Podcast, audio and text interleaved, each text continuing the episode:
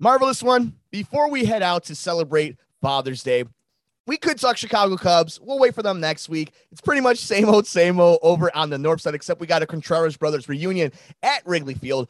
I want for a few minutes to just kind of get your thoughts as we started seeing Chicago Bears players around the city of Chicago now making appearances at Wrigley and at Guaranteed Rate. Justin Fields hitting batting practice home runs in the north side.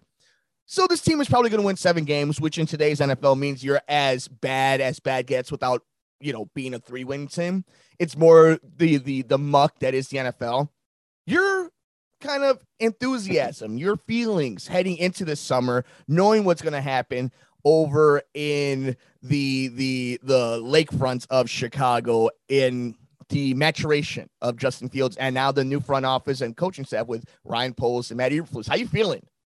This is a key year for Fields. Obviously, uh, he, he doesn't have a you know any any doubt that he's the, the number one quarterback uh, right now. They, they, you know they got rid of the, the guy that was the starting quarterback last year, and Foles isn't there either. Dalton, I'm talking about, and uh, his backup is Siemian, I guess, at this point.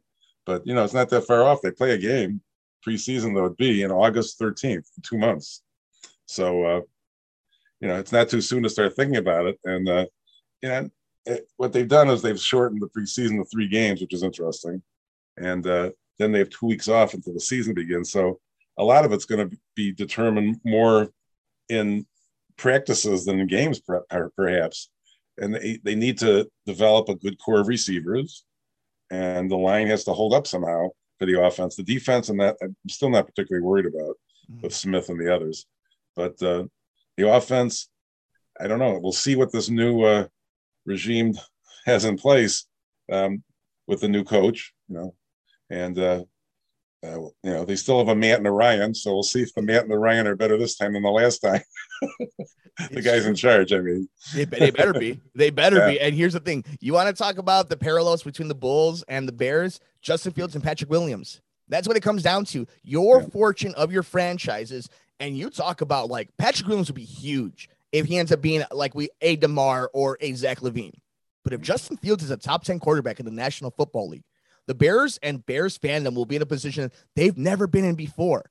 And here's the thing: if we're gonna have that type of optimism, I need to have a critical eye too, marvelous one. And you're you're the scouting coach of this place. if we're gonna be hard on Patrick Williams, it's time that we have to keep our, our eye and critical eye on Justin Fields. And mm-hmm. it's not his fault how bad this front office and ownership has been the his rookie year, how they bumbled his entire thing. He shouldn't this shouldn't be an evaluation year. This should be a growing year for him. But now it's both of them. But he's on the clock. And if he's that dude, we need to see it from him. But I mean, before we get to that, we got to get to games. So Marvelous one, before I let you go, any final thoughts on this uh this Father's Day weekend? No, no. I mean, you were talking about Williams. I believe he was like the fourth overall pick, so he ought to do something pretty soon. You know, uh, to yeah. to justify that. I mean, I like again. I like that we're not going to get like a Banchero from Duke, you know, six ten, but yeah, maybe that's who they want to move up to. to get a, a six ten guy and who's who's going to you know be able to produce right away because that's the top big guy in this draft.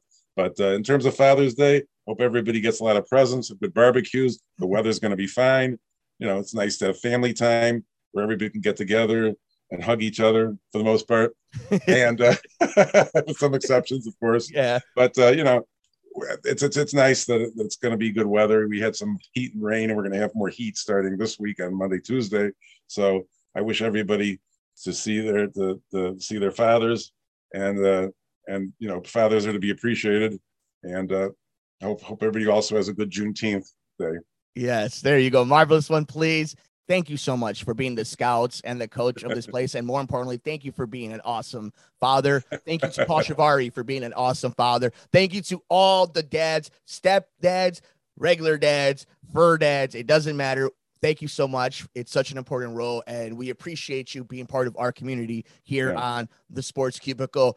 But more importantly, because of that, we want to know your thoughts, all the dads and all the listeners of the show. What do you think about the Chicago Bears? Is Justin Fields going to take that next step? Is your favorite quarterback on your favorite team going to take the next step? We want to know your thoughts. We're on Twitter at Sports Cubicle TV. It's the marvelous one, Dan Marver. It's Devin Tingle. It's Paul Shivari. I'm Mike Mercado. Happy Father's Day, Dad.